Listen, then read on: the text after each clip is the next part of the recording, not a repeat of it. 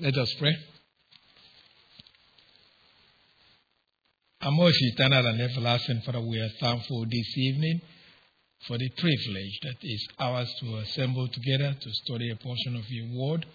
We pray that God, the Holy Spirit, will open our minds and cause us to hear precisely what you have for us this evening. This is a request in Christ's name. Amen. We stay in Exodus chapter 17, verses 8 through 16.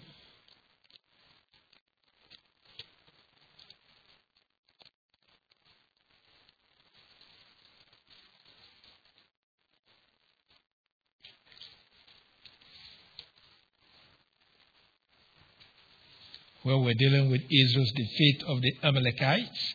He reads, The Amalekites came and attacked the Israelites at Rephidim. Moses said to Joshua, Choose some of our men and go out to fight the Amalekites. Tomorrow I will stand on top of the hill with the staff of God in my hands. So Joshua fought the Amalekites as Moses had ordered. And Moses and er- Moses, Aaron, and Hur went to the top of the hill. As long as Moses held up his hands, the Israelites were winning. But whenever he lowered his hands, the Amalekites were winning. When Moses' hand grew tired, they took a stone and put it under him, and he sat on it. Aaron and Hur held his hands up, one on one side, one on, uh, on the other, so that his hands remained steady till sunset. So Joshua overcame the Amalekite army with the sword. Then the Lord said to Moses, Write this on a scroll as something to be remembered and make sure that Joshua hears it, because I will completely blot out the memory of Amalek from under the sun. Moses built an altar and called it, The Lord is my banner. He said, For hands were lifted up to the throne of the Lord. The Lord will be at war against the Amalekites from generation to generation. Now, the message of this section of Exodus 17, verses 8 through 16, that we stated in our last study is uh, to be successful in any endeavor, you should combine the physical and the spiritual components of your life with greater emphasis or focus on your spiritual life. Now, we emphasize that this message does not mean that you should not work hard in the physical aspect of whatever you are uh, trying to achieve, only that you must have your focus on the spiritual component of your life. Now, I want to be clear, as I stated last week, as to what this message does not say. It is not saying that you should not invest time in the physical aspect of your endeavor, but that you must be more focused in your spiritual life so that you do not rely on your own wisdom or even your own training more than you rely on the Lord to guide you. Now, we indicated that the section may be considered then as consisting of five paragraphs. A first paragraph is an introduction to the war between Israel and the Amalekites as given in verse 8. The second paragraph, described in verse 9, is concerned with Israel's preparation for battle with the Amalekites. The third paragraph consists of the execution of the war described in verses 10 through 12. Now, this paragraph, of course, focuses on the roles of Joshua and Moses in the execution of the war. However, the majority of the paragraph actually focus on the role of Moses in the success of the war. So the role of Moses involved his holding the staff of God in his hand. When he raised his hand, Israel, the Israelites were successful in the sense of winning the war. But when he relaxed it, the Israelites started to lose the war. Then, to ensure that Israel continued to win and to eventually win the war, the hand of Moses was propped up by Aaron and Hur. Thus, the third paragraph is focused more on the action of Moses than that of Joshua, who was actually in the battlefield. Now, the fourth paragraph concerned Israel's victory, as stated in verse 13. The fifth and the last paragraph, described in verses 14 through 16, is concerned with the resultant actions uh, following Israel's victory over the Amalekites. So we have considered the first paragraph, and we started with the second paragraph that we did not complete, and so we continue with the action of Joshua in preparation for Israel's war with the Amalekites as given in the first sentence of Exodus 17, verse 9, that reads Moses said to Joshua, Choose some of our men and go out to fight the Amalekites. Now, the first action of Joshua is given in that word choose. Choose. That's his first action. That, that word choose is translated from uh, a Hebrew word, I know that means choose, but the word is quite often used in the Old Testament scripture in connection with God's election, as it is used for the election of Israel, as stated in Deuteronomy chapter 14, verse 2. A word, although it means choose, is used more for election. Election of Israel. Deuteronomy chapter 14, verse 2.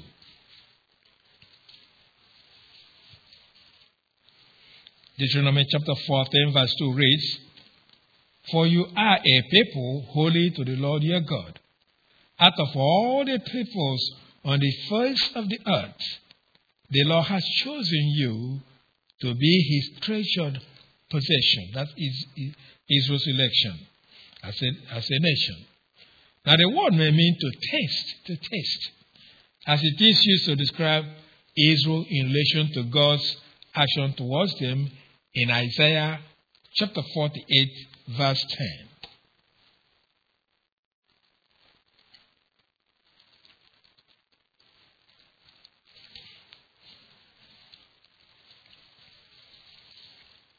Isaiah chapter 48, verse 10.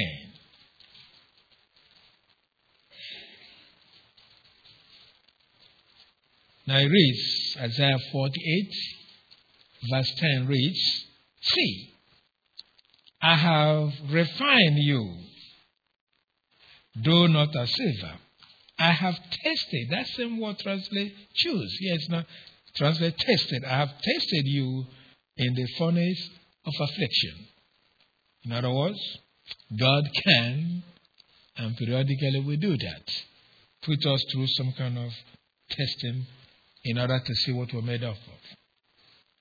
Now, when the word is used as uh, a uh, passive participle in the Hebrew, it is used primarily as an adjective with the meaning chosen, as more in the military context, as we see in 4 Samuel chapter 24, verse 2.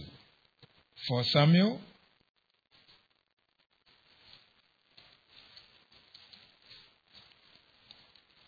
4 Samuel chapter 24, verse 2.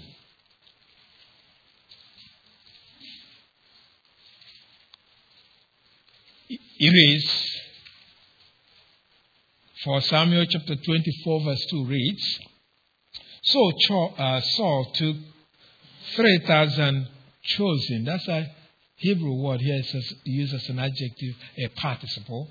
So chosen men from all Israel and set out to look for David and his men near the cracks of the wild goats.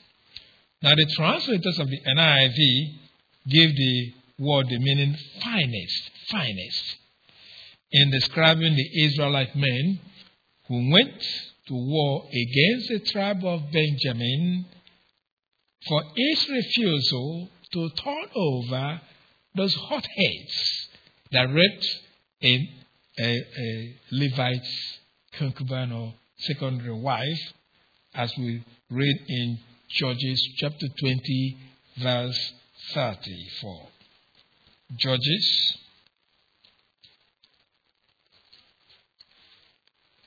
chapter 20, verse 34.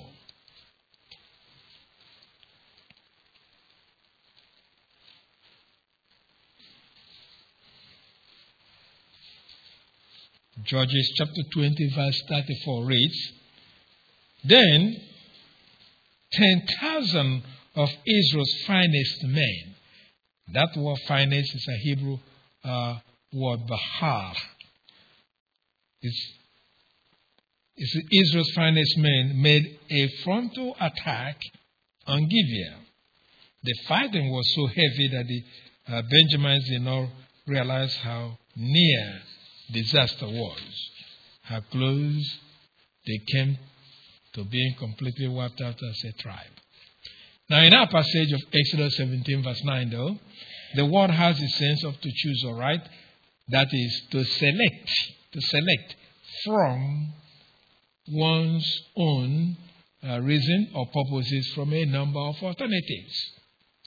Now, the command choose given to Moses, I mean, by Moses to uh, Joshua, choose some of our men, implies that Moses had confidence in God's uh, ability to direct Joshua. In other words, Moses trusted that the Holy Spirit will guide Joshua to select the right men who will fight the Amalekites.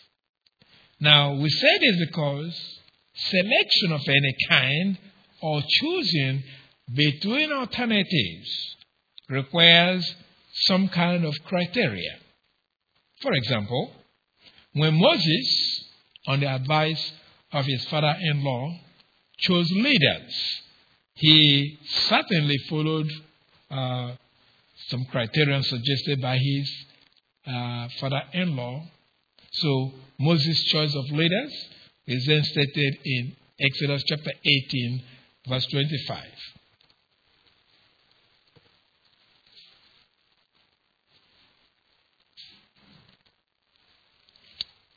And hold on to that uh, chapter. Exodus chapter 18, verse 25 reads, He chose capable men from all Israel and made them leaders of the people, officials over thousands, hundreds, fifties, and tens. Now, see, Moses chose, chose capable men based on the criteria his father in law had suggested to him. As we read still in that chapter 18 of Exodus, look at verse 21.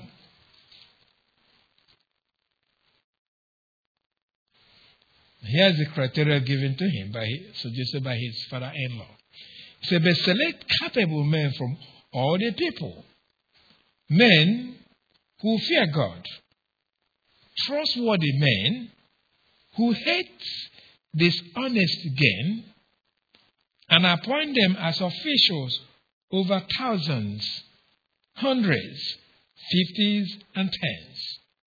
So he gave some criteria here those who fear God, those who are trustworthy, and those who hate dishonest gain. That's a criteria given to him. Now, later, when Joshua became the leader of Israel, he certainly based his choice of soldiers for the attack of Ai on his experience with the army, as that is implied in Joshua chapter 8, verse 3. Joshua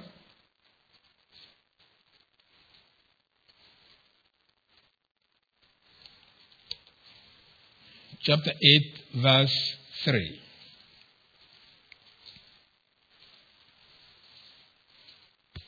Joshua chapter 8, verse 3 reads So Joshua and the whole army moved out to attack Ai.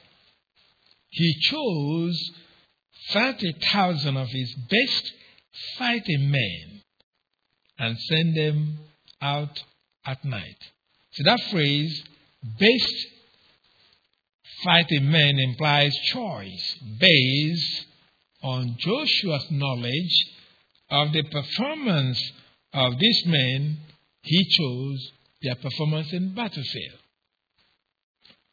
Now, when the Lord instructed Gideon to choose a select group of soldiers for his attack on the Midianites, the Lord gave him criteria for doing so, as we read in Judges chapter 7, verses 5 and 6.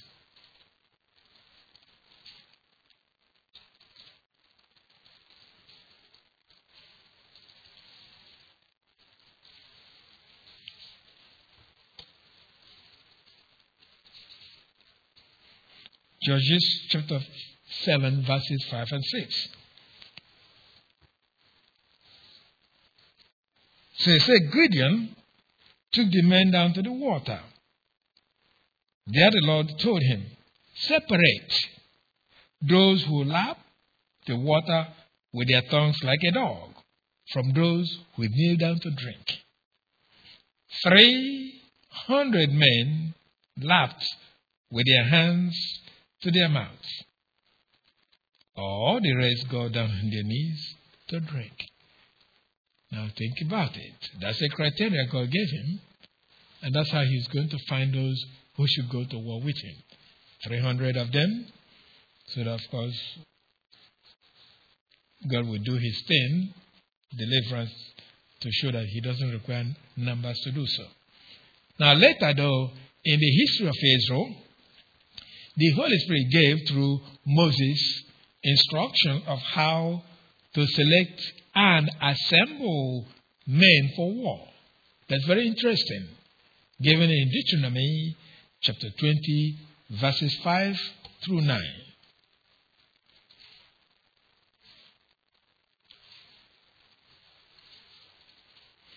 Deuteronomy chapter 20, verses 5 through 9. It is the officers shall say to the army, now here are the ways to weed them out. Has anyone built a new house and not dedicated it? Let him go home, or he may die in the battle and someone else may dedicate it. Has anyone planted a vineyard and not begun to enjoy it? Let him go home, or he may die in battle and someone else enjoy it. Has anyone become pledged to a woman and not married her? Let him go home, or he may die in battle and someone else marry her. Then the officers shall add, Is any man afraid or faint hearted? Let him go home, so that his brothers will not become disheartened, disheartened too. When the officers have finished speaking to the army, they shall appoint commanders over it. Now, when we think about this kind of criteria. Anyone who has been in the war front knows that's stringent, uh, especially to say, if you're afraid to go, go home. That's very uh, difficult to find men who are really not afraid. I don't care how much a soldier is trained, yeah, yeah, he knows that could be it. So he will be afraid to be in, to go in. But here, this is to show that God is when He is the, uh, the army commander of Israel to show that He has the power to deliver them. Because if he, suppose He whips all these people out, you have a few people to go to war, He guarantees that they will win because they have followed His instruction. Of course, He is also guaranteed that He will have people who are strong enough who want to die, no matter what it is, instead of you know being enslaved by the invading army, they rather die. And so this is kind of criteria that you see. But this instruction that we read, though, was not available to Joshua at that time. And no other criteria was uh, provided by Moses when he instructed Joshua to choose men for battle against the Amalekites. Thus then, we contend that Moses had confidence that the Holy Spirit would guide Joshua to choose the right kind of men to wage the war against the Amalekites. That, he, that was his confidence, that God would do that. Of course, some here, though, some commentators think that Joshua must have been training Israel army so that he had an uh, idea of those who were ready to fight. Or some say or that the thing is that uh, he based his choice in availability of swords. In the said that he chose men who had swords or weapon of war since not everyone that came out of Egypt had one.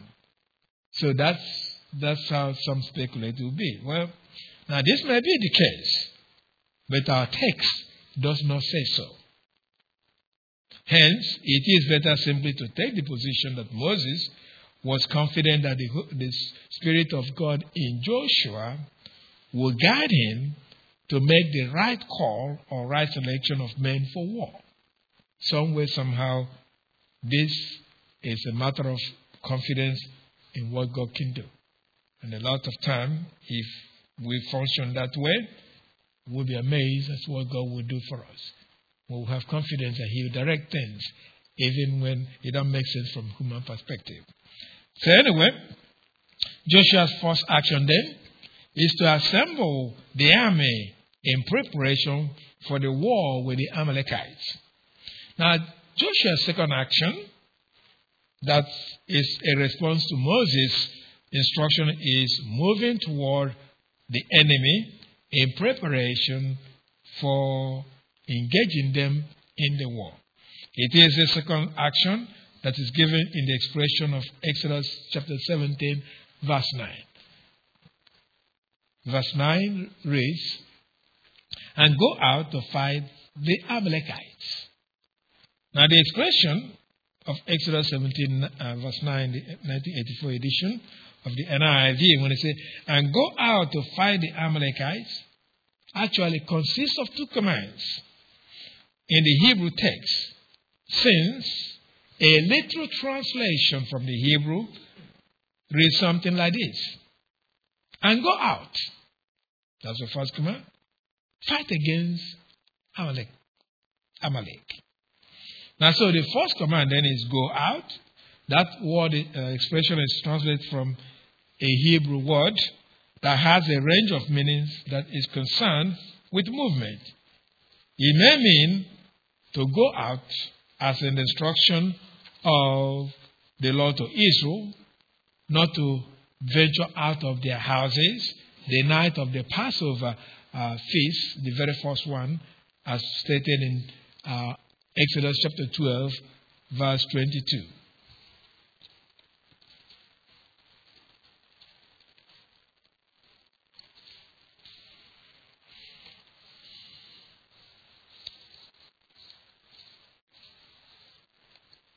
Exodus 12, verse 22, and hold on to that chapter for, for the moment. It is take a bunch of hyssop Dip it into the blood in the basin and put some of the blood on the top and on both sides of the door frame. Not one of them, not one of you should go out the door of his house until morning. Now here the word here, the, the Hebrew word is translated go out. Now the Hebrew word may mean to leave, as in the command of Pharaoh to the Israelites, following the last plague then of the death of the firstborn of the Egyptians, as given in that Exodus chapter 12. Look at verse 31.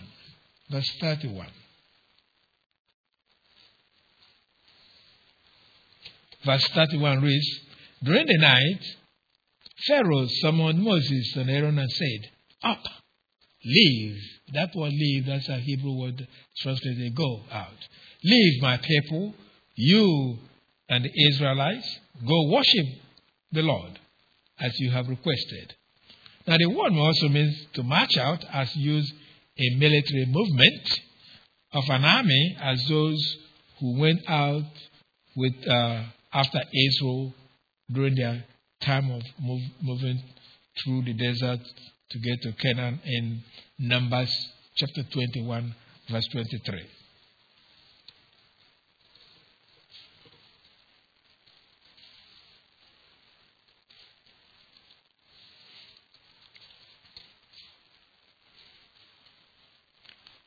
Numbers chapter 21, verse 23 reads, But Sihon will not let Israel pass through his territory.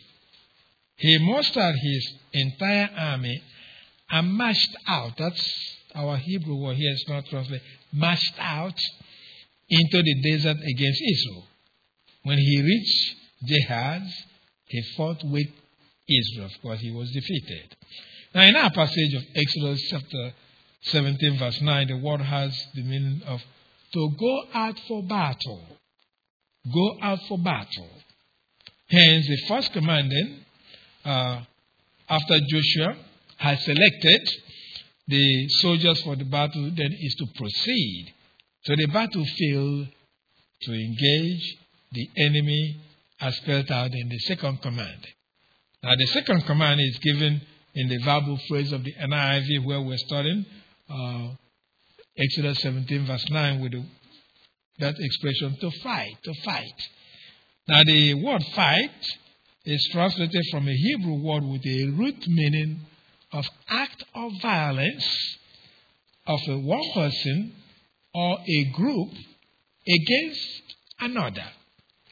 Now, the word may mean to do battle with, to fight, although the translators of the NIV use the meaning to attack. To translate our word in the psalmist's complaint about the hostility of the wicked or his enemy towards him, that is really not justified, as is stated in Psalm 109, verse 3.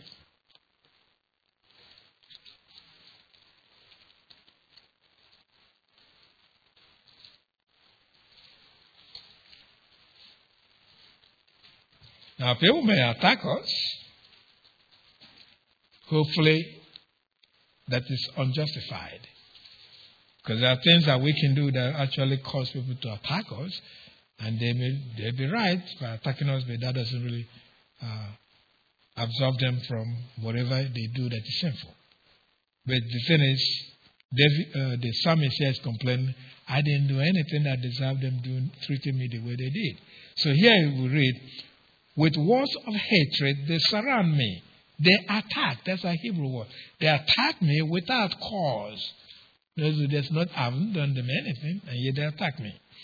Now, in the Hebrew form that the word is used in our passage, it has the meaning of to fight or to wage war, to wage war, as it is used to indicate that the Lord fights for Israel in Deuteronomy chapter 1, verse 30. Deuteronomy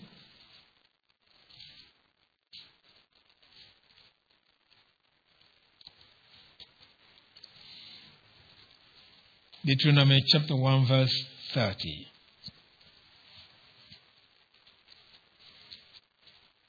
It is the Lord your God who is going before you will fight for you as he did for you in Egypt before your very eyes. As a promise given to them that you as a believer should also claim. Many, many times we want to fight the battle on our own instead of turning it over to the Lord to fight for us. The battle is His. Even when people come against you, just turn it over to the Lord.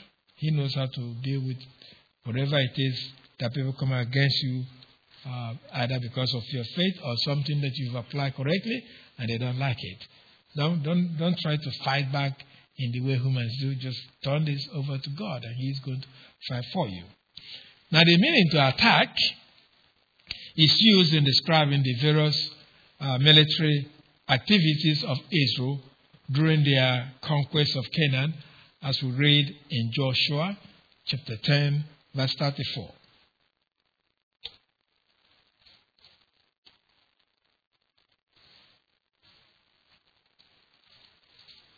Joshua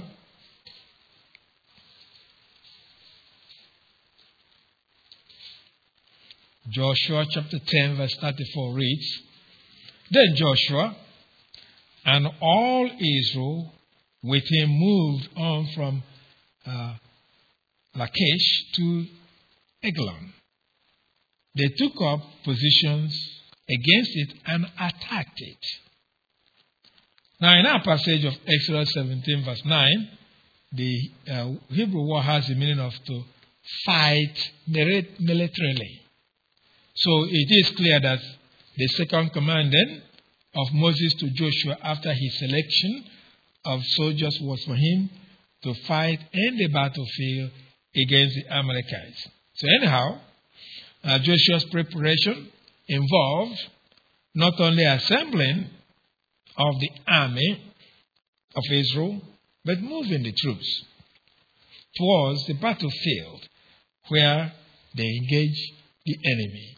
Now, that is a, a daunting task. It's, it's one thing to assemble soldiers, it's a different thing to move them to the battlefield. Those who have gone through that know, especially those who have a commanding role, they realize how difficult it is. Because many times depending on where you're attacking, the movement is at night, and um, depends on whatever it is, people have to uh, be, I mean, the infantry, they have to move on their foot and learn how to walk like cats in order not to trip the enemy that you're very close. So here he has to move. So it's not just that he has assembled them. Uh, we don't have all the details, but this is something that do, uh, will happen in a battlefield that they have to be very careful if, if, if they're going to achieve what I mentioned last week, which is the element of surprise. That is something that, you know, like I said last week, people in this country, most people, many haven't got the message that you don't push your leaders to tell you everything. You give them that room, let them walk with secrecy, because that's how you get military uh, surprises over your enemy. Because once you telegraph what you're going to do, that's it, they're gone. Whatever it is, if it's a weapon, they know how to hide it, so you can reach it. Or even in many cases, you fall into the ambush because they, now they know you're coming. So it is, uh, if you read the book of Joshua, you see many times Joshua fought. The time he did, uh, some of the successes to describe, he uses element of surprise. Everybody didn't. You must have that. And that's why I keep saying, anytime, uh, no matter, you know, I keep saying, and we just pray for the Lord. You can arm yourself as you want in your house. If somebody attacks you with element of surprise, you're defenseless. Believe me, you can't do anything. So you just pray that the Lord will protect you. Now, Moses not only instructed Joshua regarding his preparation to respond to the attack of the Amalekites, but he also assured him of his own preparation for the battle against the Amalekites. It is Moses' uh, preparation that is given then in the last uh, sentence of Exodus chapter 17, verse 9 that we're looking at. Look at verse 9. It says, Tomorrow I will stand on the top of the hill with the staff of God in my hands. Now, the word tomorrow defines not only when Moses will carry out his preparation for the war with the Amalekite, but also the time for Joshua to engage the enemy of Israel. Now, this understanding is really reflected in our English versions uh, of how the Hebrew line is punctuated in the English. You see, some English versions, such as the, uh, the today's English version and the New Jerusalem Bible, among others, link the word tomorrow with Joshua's preparation for the war, while many, like the NIV, linked it to Moses' preparation for the war. So, my argument is, is for both. Because if you read the, some English version, you think it's only talking about Joshua.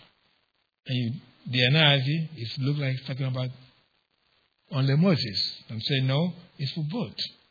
So the truth is that the word then, tomorrow, is intended to convey both the time of Joshua's engagement of the enemy in the battlefield and Moses' preparation for the battle with the Amalekites. That the word tomorrow, as a reference to the time Joshua was to move to the uh, battlefield, implies that Joshua had only one day to prepare to battle with the Amalekites, who somehow, somewhere not specified, made clear of their intention to attack the Israelites. They also lost the element of surprise. Because if they had attacked Israel, when Israel, you know, didn't know, they would have got them. But once they telegraphed what they were going to do, Israel got ready. And that's what always why we have to be uh, careful. Many times you just there are just things that you know you don't open your mouth and just keep and take your action without blabbing what you're going to do. So in any case, Moses in the sentence of Exodus chapter 17 verse 9 said, Tomorrow I will stand up on top of the hill with the staff of God in my hands. Imply that there are two war fronts that are necessary for successful execution of the war against the Amalekites. Two war fronts. There is a physical battlefield that Joshua will be the commander of soldiers. But there's also a spiritual battlefield that Moses, although the overall commander of Israel's army, is a commander, as is, uh, it's clear that he was not alone in the hill. Now, the instruction of uh, Moses to Joshua involved physical preparation for the war, but Moses' preparation consists of spiritual preparation for the battle. So Moses described his preparation as involving taking a stand in the hill, as in the sentence of Exodus 17, verse 9, where he said, I will stand on top of the hill. Now, that word stand is translated from a Hebrew word that may mean to station oneself or to take a stand for a definite purpose. Thus, it is a word that is used to describe the position of Abraham's servant who went to procure a wife for Isaac at a specific location to wait for the young girls that went to draw water from the spring, as we read in Genesis chapter 24, verse 13.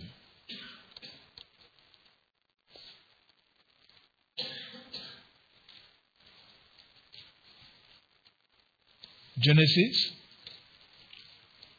chapter 34, verse 13. This is a case uh, of Abraham saying, Go get a wife for my son, son from my home and all that. And the, the man went uh, and prayed and said, Okay, God, I'm going to stay here.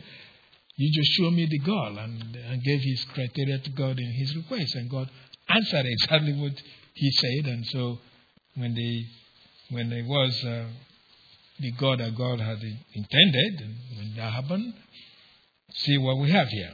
This is what he was t- saying to God.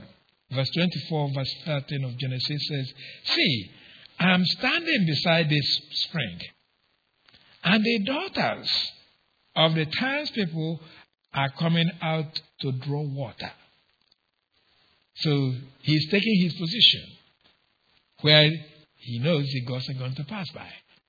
And he's, he's already prayed what God, what he requests from the Lord, and, and of course God answered him. Now the Hebrew word may mean to attend or to care for, as it is used of women assisting another woman in childbirth in 4 Samuel chapter 4 verse 20.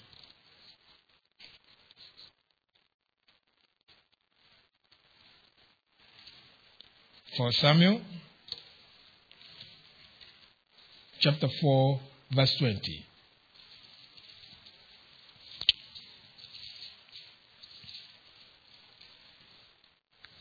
He reads, for Samuel chapter 4, verse 20 reads, As she was dying,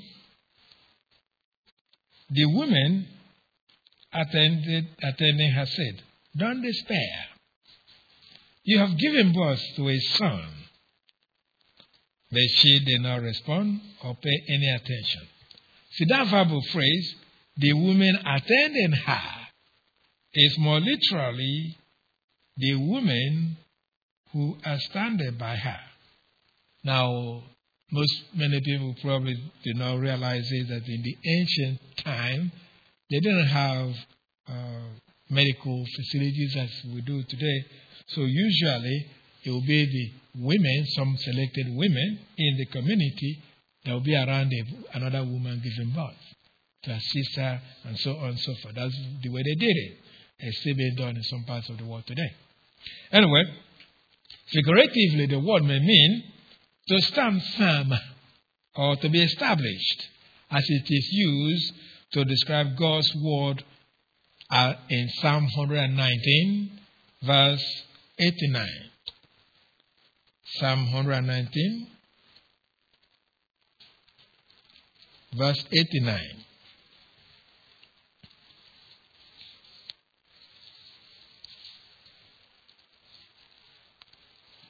Psalm 119, verse 89.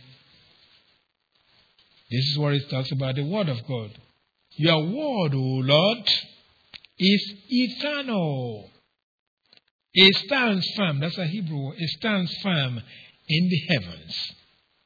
Now, it is in the sense of stationing oneself or taking one stand in a specific location for a definite uh, purpose that the word is used in our passage of Exodus 17, verse 9.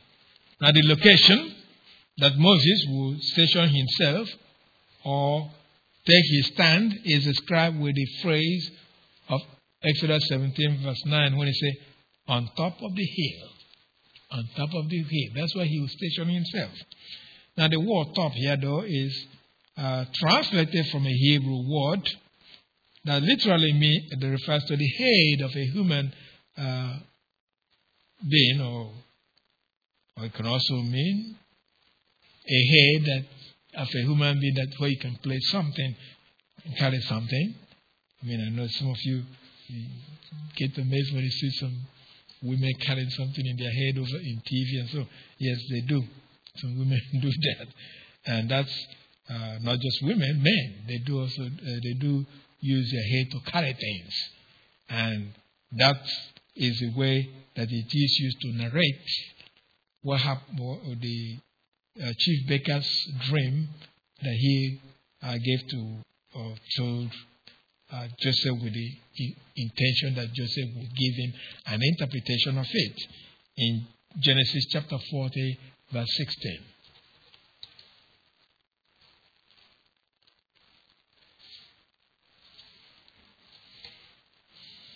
Genesis chapter 40, verse 16.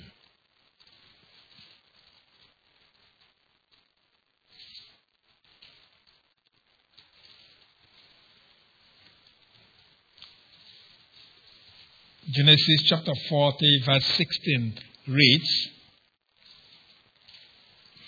When the chief baker saw that Joseph had given a favorable interpretation, he said to Joseph, I too had a dream on my head. That's a Hebrew word prophet but really the Hebrew word rosh. He said, On my head were three baskets of bread. In other words, he was carrying baskets of uh, bread on his head as he goes to serve the king. Now, figuratively, the Hebrew word may mean leader or chief, as it is used to describe those Moses chose to help him in his administration of the affairs of the Israelites in keeping with the advice of his father in law uh, as we uh, read in a passage that I cited previously, you don't have to write it down. I just read it to you, which is Exodus chapter 18, verse 25. You don't have to write it. Let me just read it one more time. He said, He chose capable men from all Israel and made them leaders. That word leaders is a Hebrew word rosh, means head. The leaders of the people officials over thousands, hundreds, fifties, and tens. Now, the Hebrew word may mean top. That is the up, uppermost height of an object. So, when used with the mountains, it simply means mountain top. Mountain top. As it is used to describe where Israel practiced their idolatry in sacrificing to the idols in the northern kingdom in particularly, because Prophet Hosea denounced them of doing that according to Hosea chapter 4, verse 3. I mean, verse 13.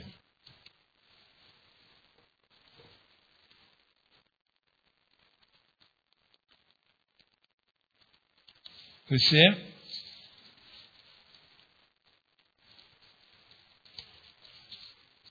chapter 4, verse 13.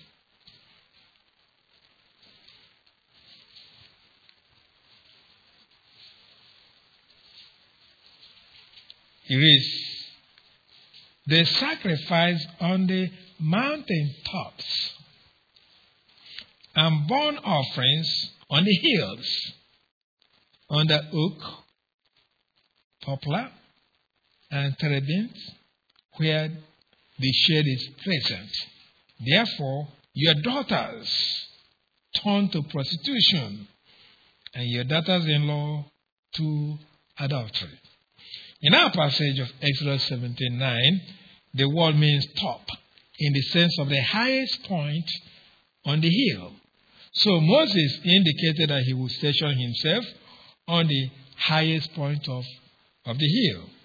Now, the hill Moses described cannot be determined now, the only thing we know is that it is a hill situated at Rephidim or the outskirts of the desert of Sinai.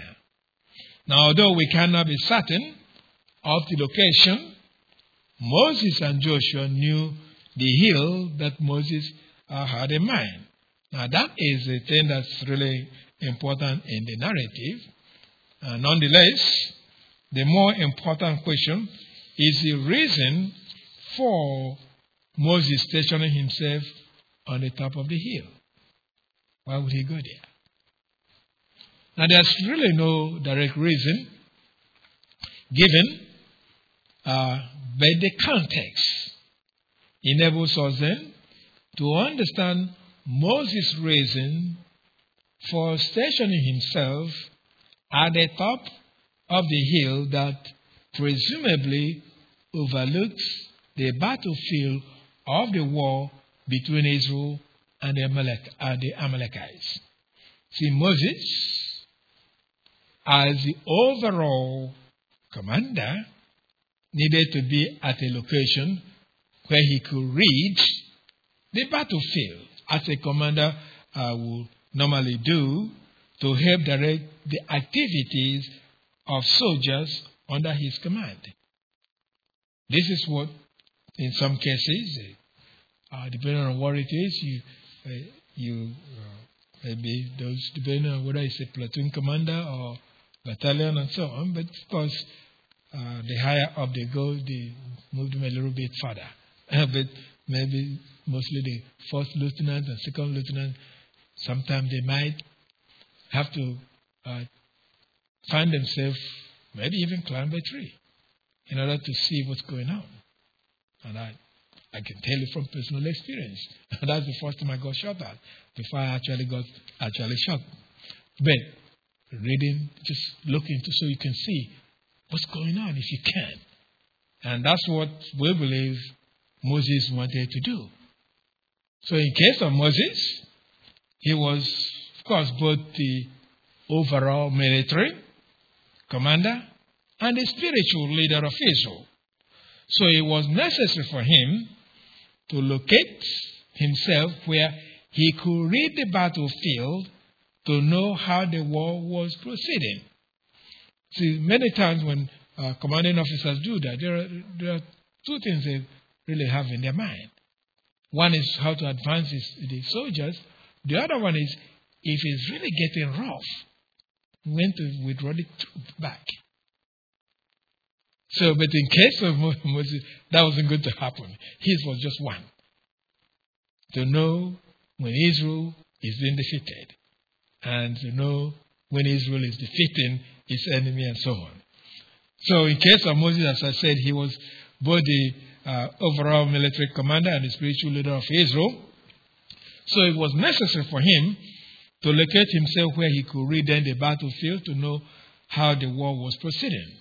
So the point that we are making is that the uh, reason Moses, in preparation for the battle with the Amalekites, will station himself at the top of the hill is simply to be able to overlook the battlefield so to know what to do with respect to petitioning the Lord about the war.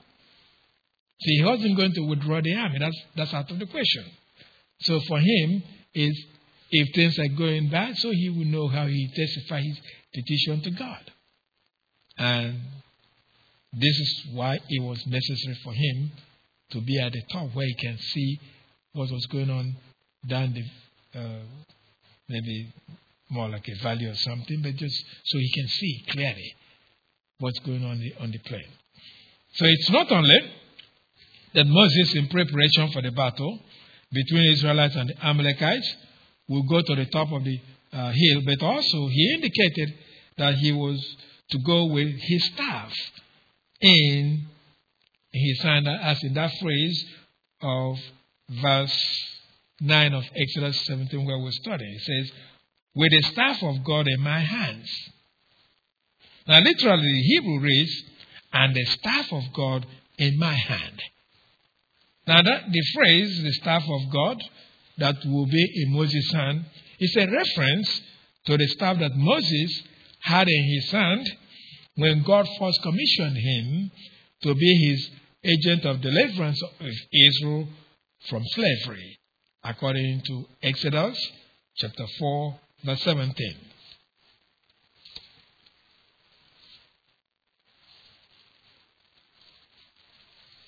Exodus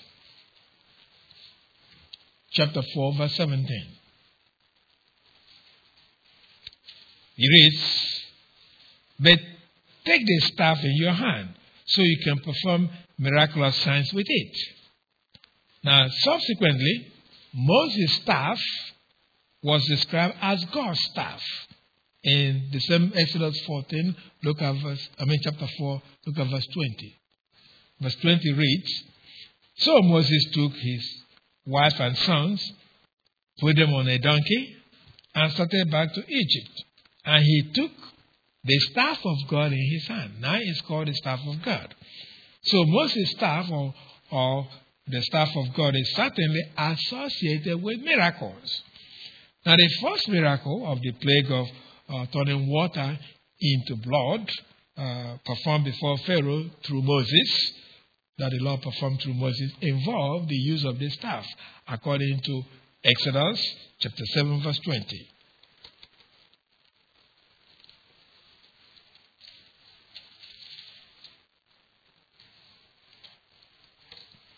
Exodus chapter 7, verse 20. It is Moses and Aaron did just as the Lord had commanded. He raised his staff in the presence of Pharaoh and his officials and struck the water of the Nile, and all the water was changed into blood. Now, of course, it is the staff, though, that was used to strike the rock at Sinai eh, to provide drinking water for Israel, as we've already studied still in Exodus chapter 17, verses 5 and 6.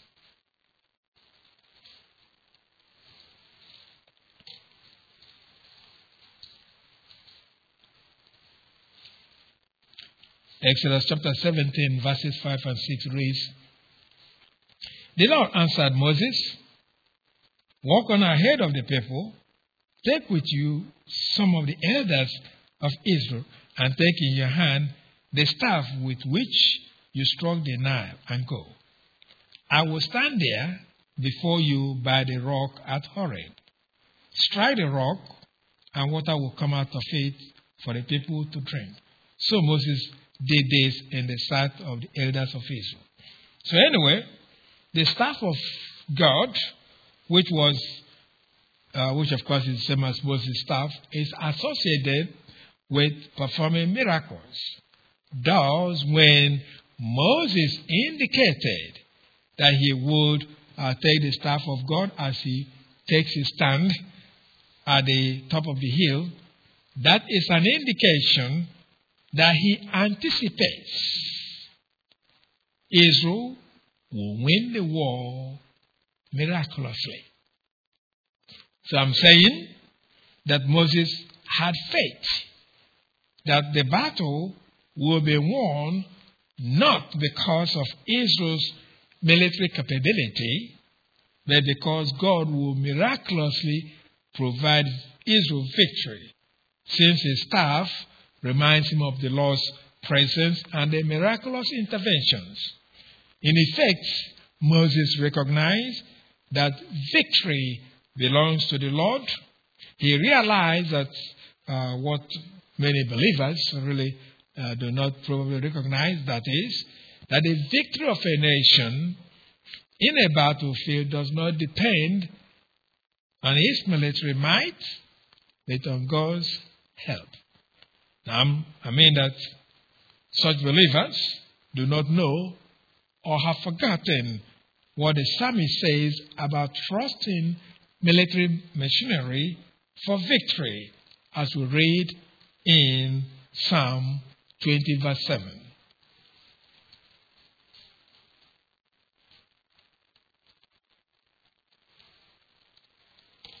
Now, I know many times people just they hear news or things, but they're uh, they're incapable of actually thinking through what they heard because they don't have enough uh, knowledge of the scripture to help them interpret what they're saying. And some of you may remember during the Desert Storm that the mighty United States Army was stopped for some time because of storm, dust storm. They couldn't move forward. I I just can tell you what can, if God wants to do something, He can do something. But we just don't realize. We think once we're armed, we're okay. No, we better arm ourselves spiritually because that's where the war is, is actually uh, won. This is what the psalmist says in Psalm 20, verse 7. Psalm 20, verse 7 reads Some trust in chariots and some in horses. But we trust in the name of the Lord our God. Now, the phrase in chariots and some in horses refers to the military machinery of ancient war akin to the modern tanks or artilleries. Now, so you say people rely on that instead of relying on their God. It doesn't mean they don't have, have the base military equipment, but it, underneath that, it must be supported by the spiritual life of those left behind to support those who are in the war front with their prayers and so on and so forth. Anyway, now that aside, Moses' preparation for the war between Israel and the Amalekite is concerned with the spiritual component for carrying out a successful war. In effect, Israel's preparation involved in a physical and the spiritual components. Joshua, physical war front. Moses, spiritual war front. Combine both, you have victory. Hence, the primary message that we stated, which is to be successful in any endeavor, you should combine the physical and the spiritual components of your life with greater focus on your spiritual life. Heavenly Father, we are thankful for the study of your word. We pray that God, the Holy Spirit, will continue to challenge us to be mindful of the spiritual component of our lives as we deal with every and any situation of our lives. This is our request in Christ's name.